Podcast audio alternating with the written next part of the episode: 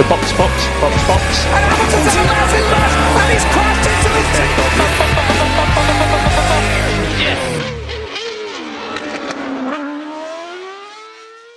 Herkese merhaba. Podstop Podcast'in 3. bölümünde takım incelemelerine gridin tersinden konuşmaya devam edeceğiz. Bugün Renault konuşacağız. Her zaman olduğu gibi Deniz, Halil ve ben Burak. Bugün birlikteyiz. Deniz, Halil selam, hoş geldiniz. Selam, hoş bulduk. Merhaba herkese. Kaldığımız yerden takımları konuşmaya devam ediyoruz. Ee, Bugünden itibaren takım incelemelerine sadece birer takım konuşarak devam edeceğiz. Son 5 takımda e, böyle ilerleme kararı aldık. Ve bugün konuşacağımız takım e, Renault DP World Formula 1 ismiyle yarışan Renault ekibi. E, her zamanki klasik sorumu sormadan önce ufak birkaç bilgi vereceğim. 1977'de Formula 1'de e, yarışmaya başladı takım. E, Renault ismiyle. Daha sonrasında arada birçok farklı işbirliği, e, birçok farklı takım ismi, pilotlar, hatta şampiyonluklar araya sıkıştırdı. Fakat sonrasında tekrardan Renault F1 olarak ana ismiyle başladığı yerde kalmaya devam ediyor. E, klasik soruma geçeceğim. Halil bu sefer senle başlayalım. Renault deyince senin aklına ilk ne geliyor? Ee, tabii ki son dönemi düşünerek bu sorunu cevaplayacağım. Ben ne yazık ki toparlanmaya çalışan, e, ortalama, orta sıralarda gezen ortalama bir takım düşünüyorum ve aklıma ilk bunlar geliyor. Söylediğin gibi aslında 70'lerin sonu 80'lerin başına uzanan e, uzun bir tarihleri var Formula 1 üzerinde. Sadece kendi takım başarılarıyla değil aynı zamanda e, motor tedarik ettiği takımların başarılarıyla da öne çıkıyor bu anlamda.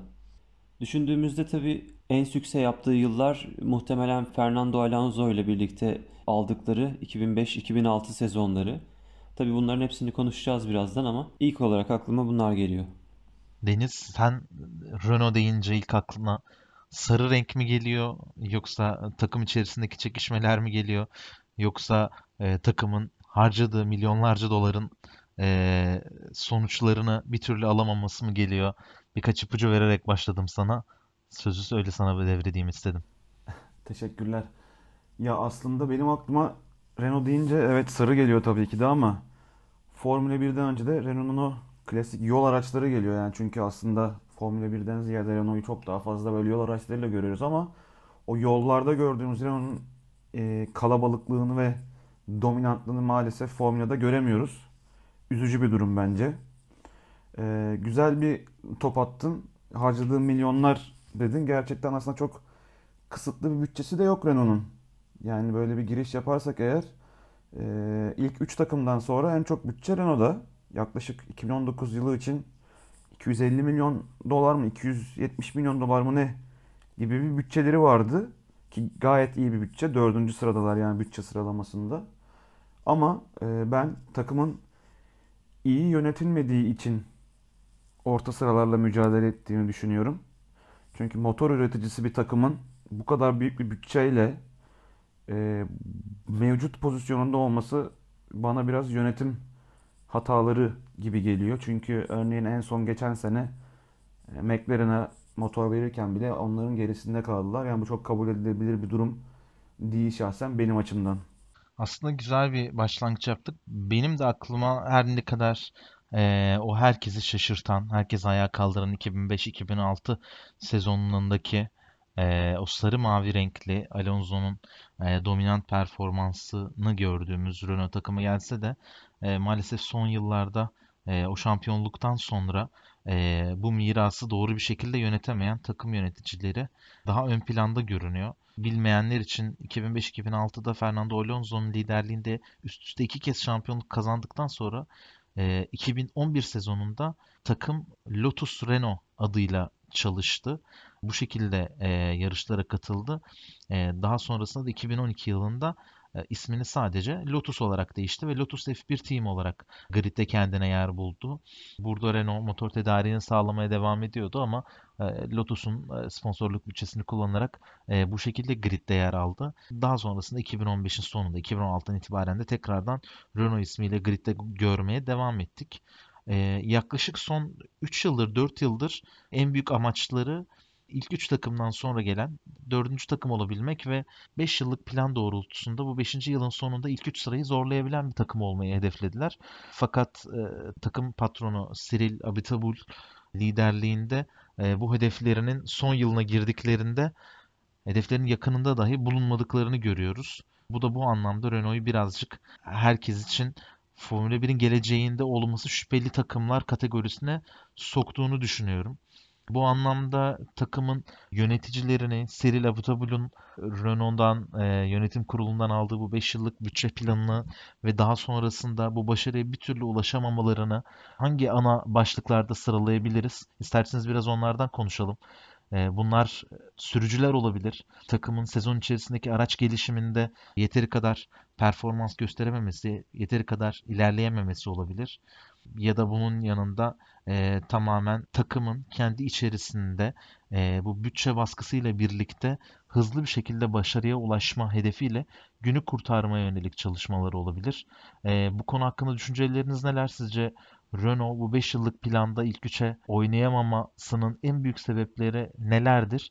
Ya da bir de şu açıdan bakalım herhangi bir takım bu seviyede bir bütçeyle 5 yıl gibi hani orta vadeli bir plan yapıp bu beklenen hedeflere sizce Formula 1'de ulaşabilirler mi? deyip sözü istersen Deniz sana bırakayım. Senin yorumlarını alalım bu tarafta. Yani ben şahsen çok fazla hedefledikleri yerlere gelebileceklerini düşünmüyorum. Çünkü bu gerçekten uzun zaman alan ve bütçe isteyen işler.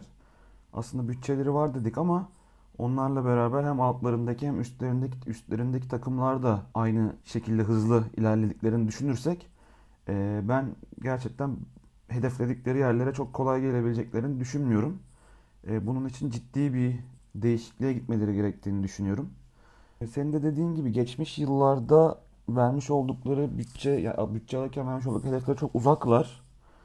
E, bunun sebebi geçmiş yıllardaki pilot tercihleri de olabilir. Gerçi baktığımızda çok kötü pilotlarla yarışmadılar. Hep isminden söz ettiren ve bir nebze başarılı olan pilotlarla yarıştılar. Ama bir şekilde o pilotlar o aracı istenildiği gibi süremediler ya da nedenini bilemiyorum ama çok başarılı olamadılar.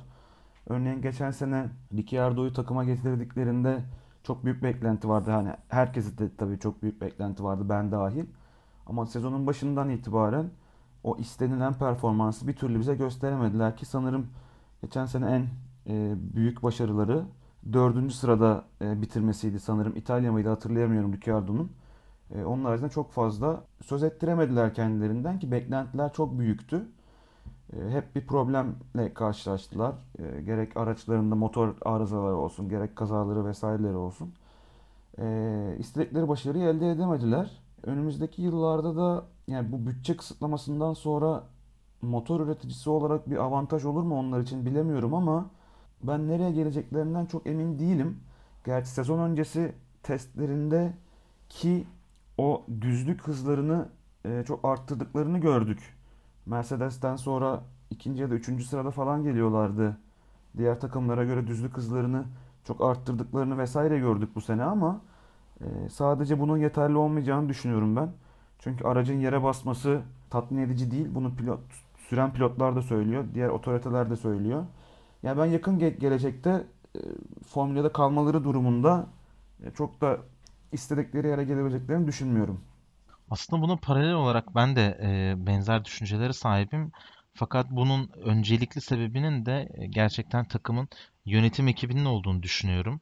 E, kim ne derse desin, kimilerine göre tartışmalı e, pilotları olsa da bence genel olarak birkaç sezon haricinde bu 5 yıllık planda pilot ikileri fena olmayacak durumdaydı. Bir tek hani 2017'deki Palmer birazcık kafama soru işareti gelen bir konuydu. Hülkenberg e, o dönem için yaşı itibariyle ve daha önceki gösterdikleri itibariyle e, yatırım yapılabilecek bir pilot olarak görünebilirdi ve şimdi keza Ricardo Ocon ikilisi. E, ama takımın en büyük sıkıntısı e, hep yönetim tarafında oldu. Cyril Abiteboul e, bu 5 yıllık planı bir türlü doğru bir şekilde uygulayamamış olabilir ya da ekibi buna motive etmemiş olabilir.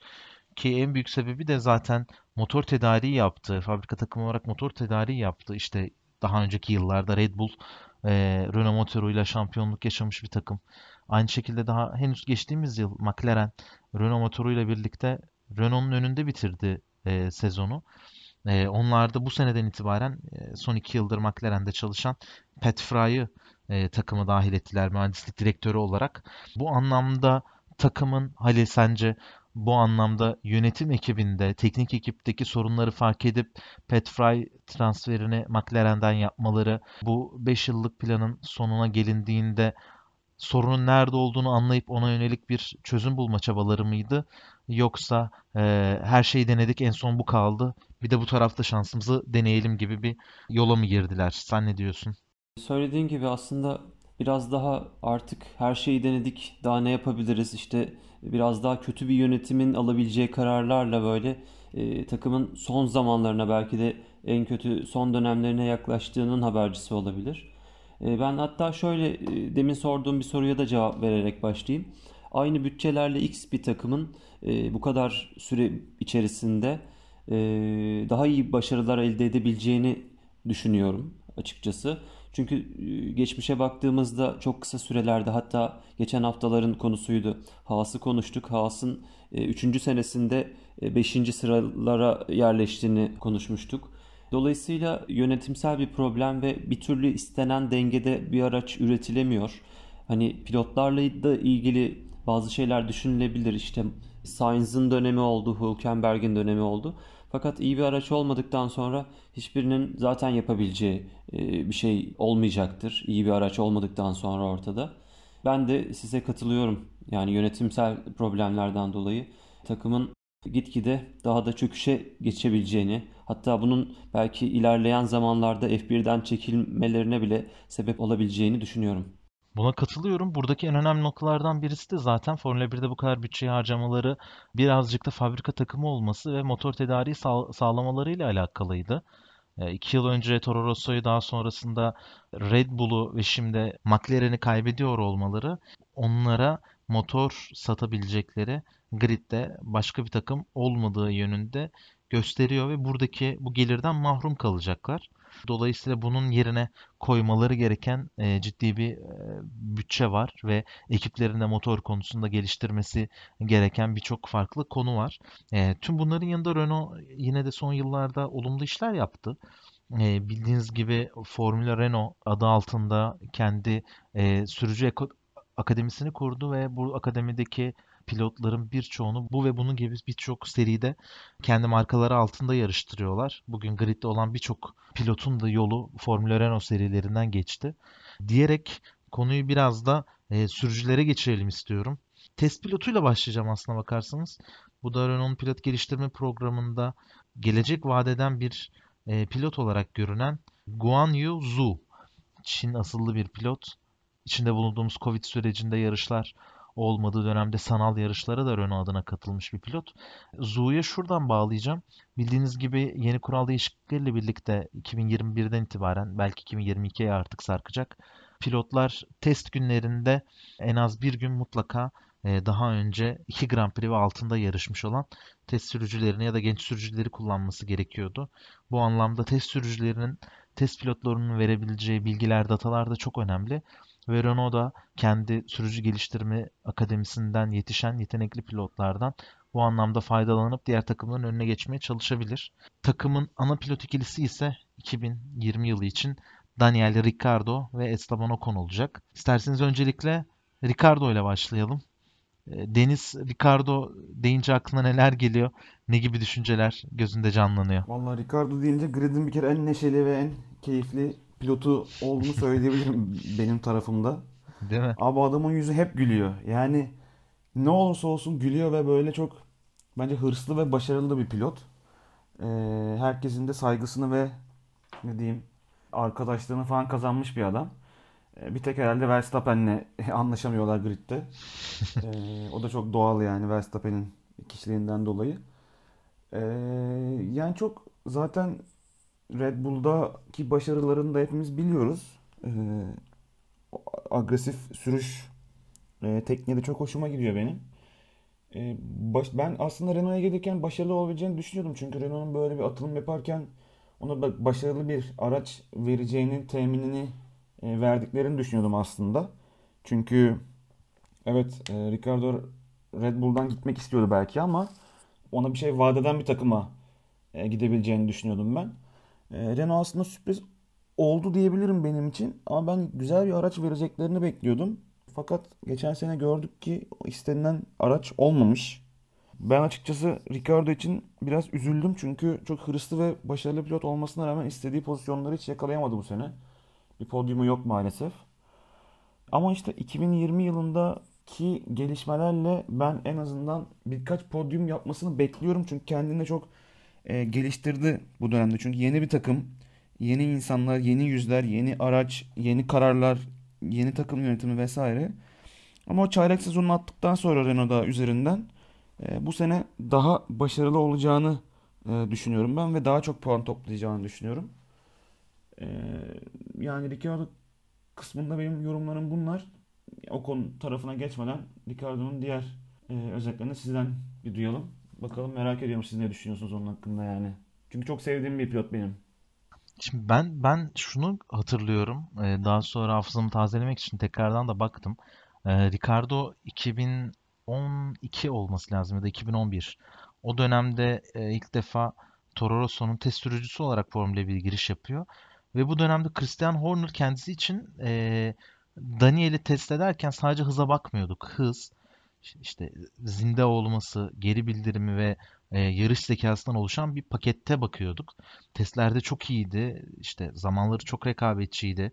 Çok iyi geri bildirimleri vardı ve her zaman zindeydi ve üst seviyede yarışabileceğini kanıtlar nitelikte turlar attı. Bu anlamda kendisini Red Bull pilot geliştirme programının umut vadeden bir pilotu olarak görüyoruz ve Formula 1 kariyeri içinde çok sağlam bir başlangıç yaptı demişti.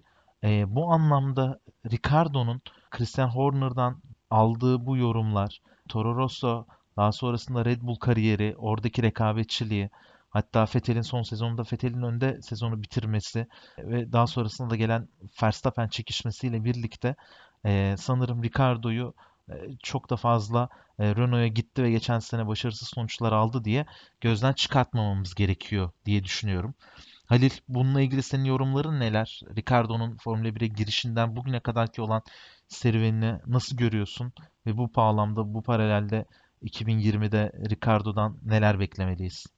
Şöyle ki e, röportajlarından bir tanesinde ikinci pilot olmayı asla kabul edemeyeceğini e, söylemişti.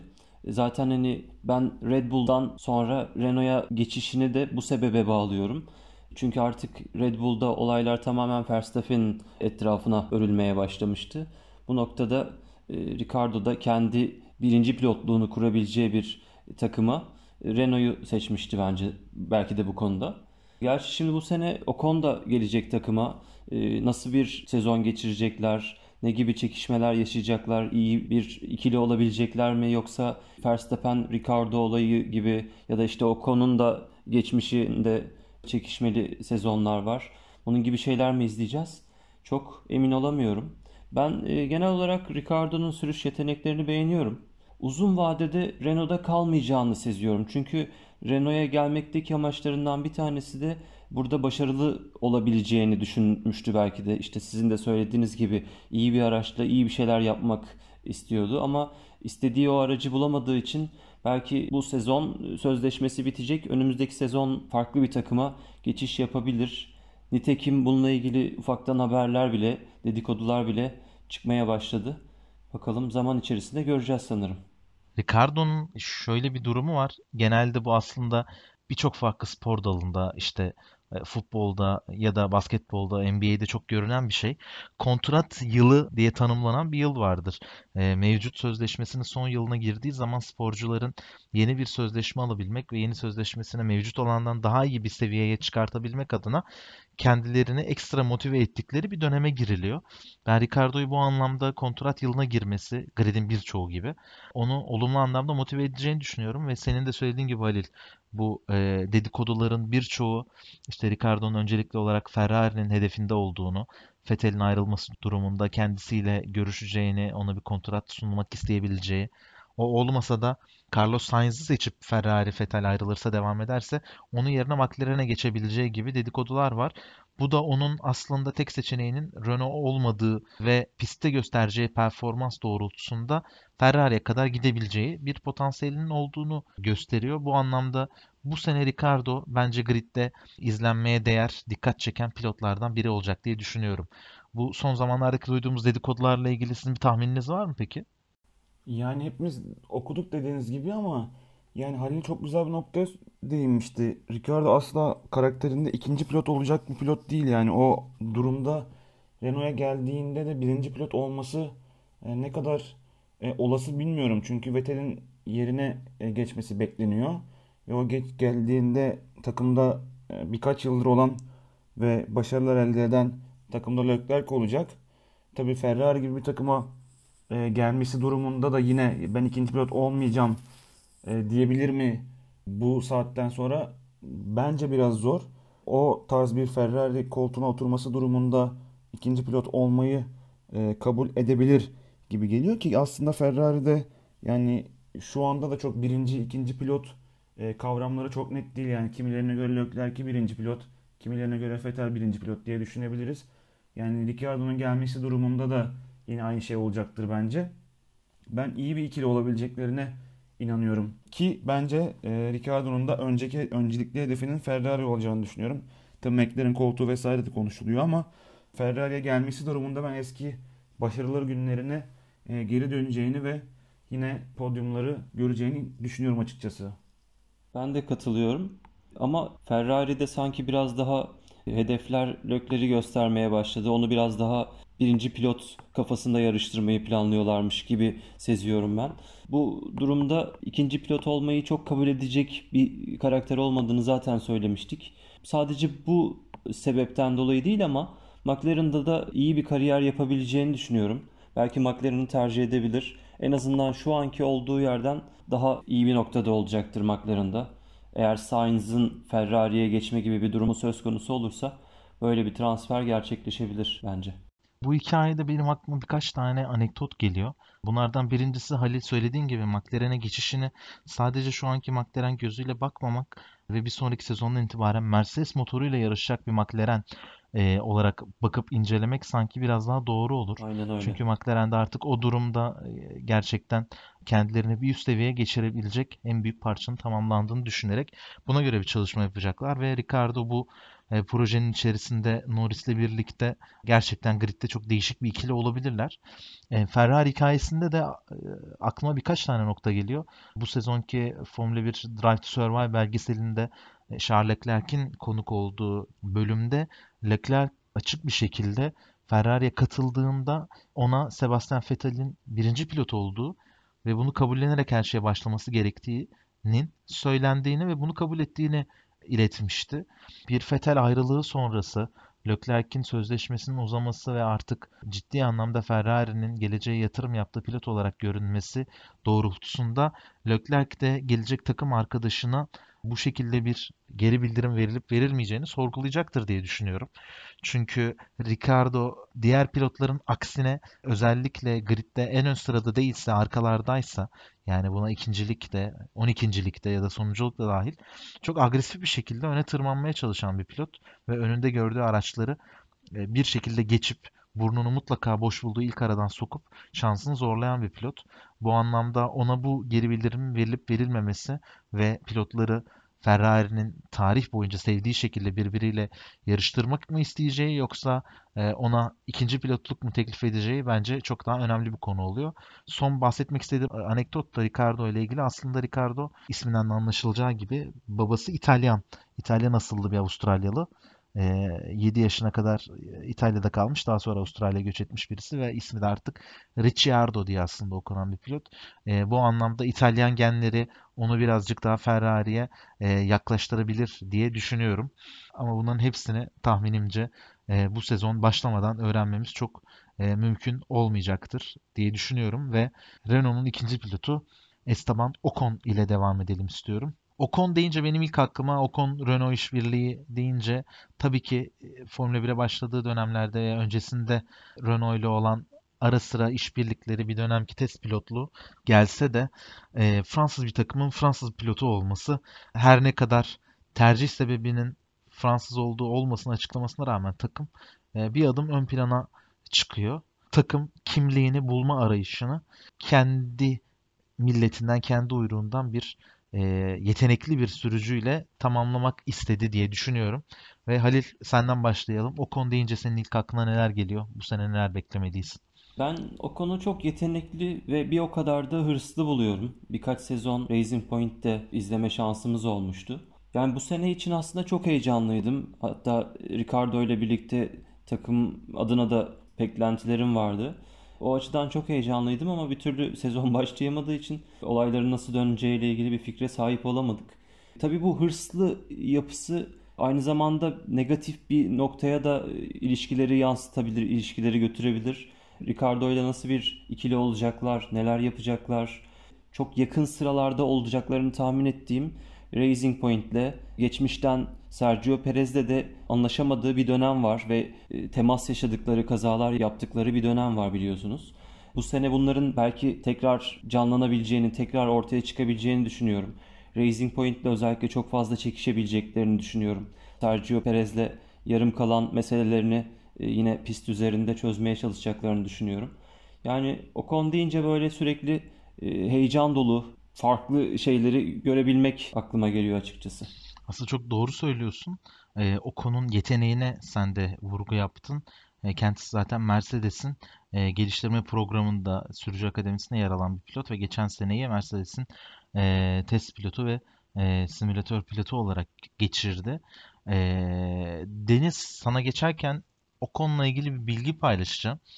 E, 2012'de Formula Renault'da yarışmaya başladığından beri sadece 11 kez yarış dışına kal yarış dışı kaldığına dair bir istatistik ee, gördüm internette. Yani 6-7 yıllık böyle yarış kariyerinde sadece 11 kez yarış dışında kalması gerçekten ne kadar istikrarlı bir pilot olduğunu e, gösteriyor bence. Bu anlamda e, Halil'in söylediği gibi hem yeteneği hem hırsını birleştirildiği zaman o konuda Renault koltuğunda bu sene neler beklemeliyiz? Sen neler görüyorsun o konuyla ilgili? Ee, bir de bunları senden duyalım. Ee, çok güzel bir aslında e, istatistik verdin. Şöyle de bir istatistiği var kendisinin. Formula 1 rekorları arasında kariyerine başladığından itibaren arda arda 27 yarış e, bitirebilmiş. Yani kariyerine başladığından itibaren 27 yarış hiç yarış dışı kalmamış ve bu rekoru e, bu rakamla elinde tutuyor. Senin söylediğin istatistiğe de aslında çok destekleyici bir rakam bu da. Dediğin gibi e, Mercedes'in sürücü akademisinde olması, sürücü geliştirme akademisinde olması zaten ne kadar yetenekli olduğunu gösteriyor. Fransız bir pilotun yine Fransız bir takımda olması bence çok doğru bir karar Renault açısından. E, çünkü Hülkenberg'in yerini alabilecekleri zaten şu anda en e, olası pilot o konuda diyebiliriz.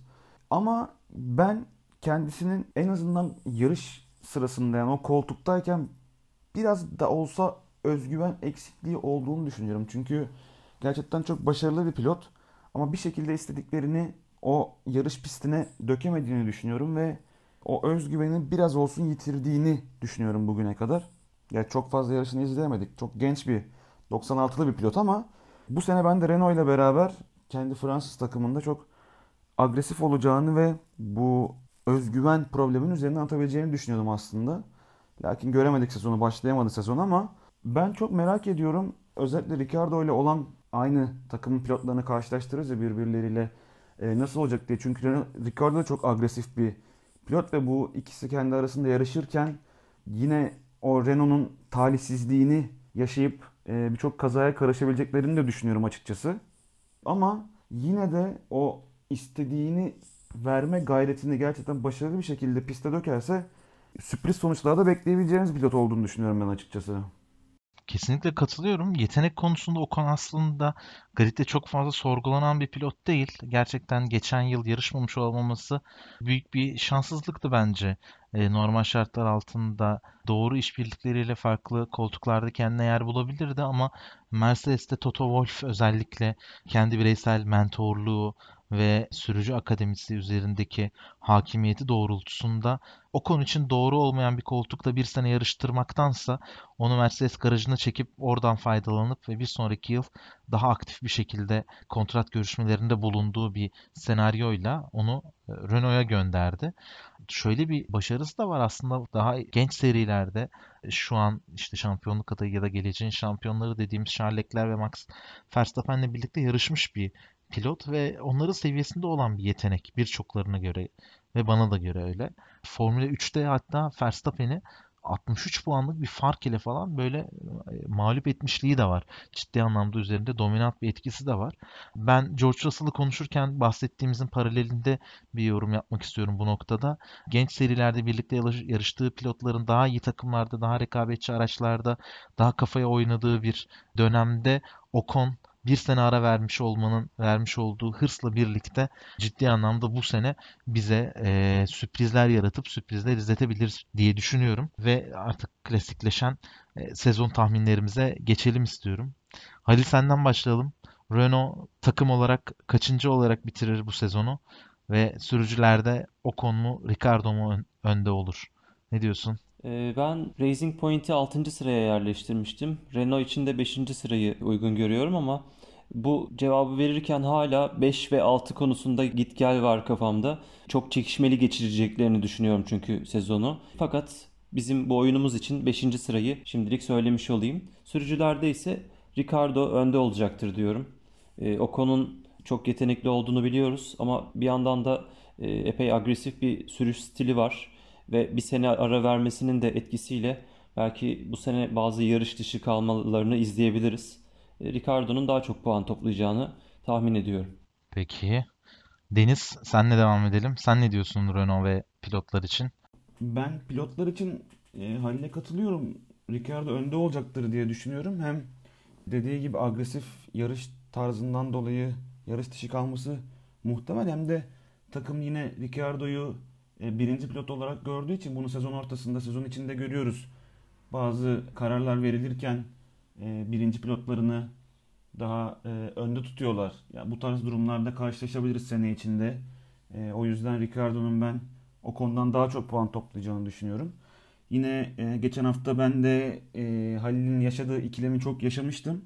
Ama Racing Point'i 5. sıraya koymuştum. Çünkü beklentim çok yüksek bu sene onlardan. E, o yüzden ben de e, maalesef Renault'u 6. sıraya koyabiliyorum bu sene sadece. Evet sen Renault'u ilk 5'in dışına da attın bu sene. Eğer senin tahminin gerçekleşirse muhtemelen Cyril Abiteboul artık takım patronu olarak kalmaz. Belki Renault gridde bile olmaz diye düşünüyorum. Eğer senin tahminlerin gerçekleşirse. Ama belki de önümüzdeki yıllar için hayırlı bir durum olur. belki de o yüzden koyduk 6. sıraya. Tabii tabii olabilir. Ben de aslında sürücüler olarak e, değil ama takım sıralamasında Halil'e katılıyorum. Ben de e, McLaren'i geçebileceklerini düşünmüyorum bu sene. Özellikle McLaren'in geçen seneki tecrübesiyle birlikte 2019'da yaşadıklarını bir kez daha yaşayacaklardır en iyi ihtimalle. E, ve bu anlamda Renault e, 2019'da olduğu gibi 2020'yi de 5. sırada bitir diye düşünüyorum. Fakat pilotlarda ben tam tersini düşünüyorum. O konu ön sıraya koyuyorum ve az önce bahsettiğimiz gibi o konunun istikrarlı yarış bitirme performansının özellikle aradan geçen zaman ve grid'e e, kendini kanıtlaması demeyelim ama ne kadar yetenekli olduğunu göstermesi e, muhtemel bir sezonla birlikte sürprizi, sezonun sürprizi olacağını düşünüyorum ve o konunun Ricardo'yu geçeceğini düşünüyorum. Özellikle bu kontrat görüşmeleri sezonun da geç başlamasından dolayı sezonun ilk 1-2 yarışından sonra biraz netleşmeye başlar ve Ricardo'nun Renault'dan ayrılışı eğer netleşirse aralarındaki birinci ikinci pilot tartışmasının çok kalmayacağını, ikisini birlikte yarıştıracaklarını ama minimum seviyede olacak o inisiyatif dönemlerinin o konudan yani Fransız pilottan yana kullanacağını düşünüyorum. O anlamda ben o konu bir üst sıraya koyuyorum. Tahminlerimizi de bu şekilde tamamladık. Podstop Podcast'in 3. bölümünde Renault konuştuk. Bir sonraki bölümde yine takımları gridin tersinden başlayarak incelemeye devam edeceğiz. Ve yayının başında da söylediğimiz gibi bundan sonra takımları teker teker ele alacağız. Ve bir sonraki bölümde McLaren konuşacağız. Bir sonraki bölümde tekrardan görüşmek üzere. Çok teşekkür ediyorum Deniz, Halil. Ben teşekkür ederim. Teşekkürler. Hoşçakalın.